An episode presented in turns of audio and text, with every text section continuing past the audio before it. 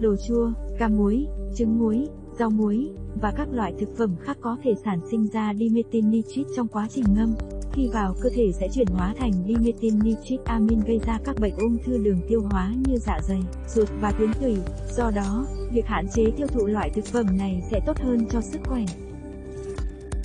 Thực phẩm hun khói, các loại thực phẩm được xông khói đều chứa chất gây ung thư benzo pyren, ăn thường xuyên dễ mắc ung thư thực quản, ung thư dạ dày.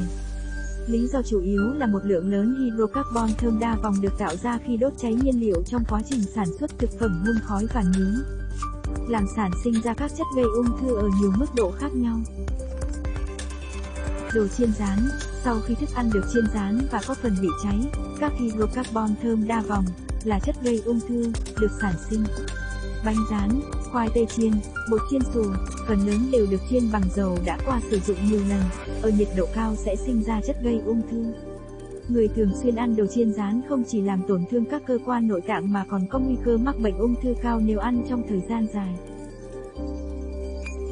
Thực phẩm bị mốc, các loại thực phẩm như gạo, lúa mì, đậu, ngô và đậu phộng dễ bị ẩm và nấm móp, đồng thời sẽ sản sinh ra độc tố gây ung thư aflatoxin sau khi bị nhiễm nấm móp.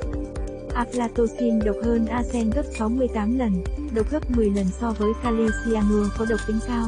Nó là chất hóa học gây ung thư nhiều nhất được biết đến cho đến nay.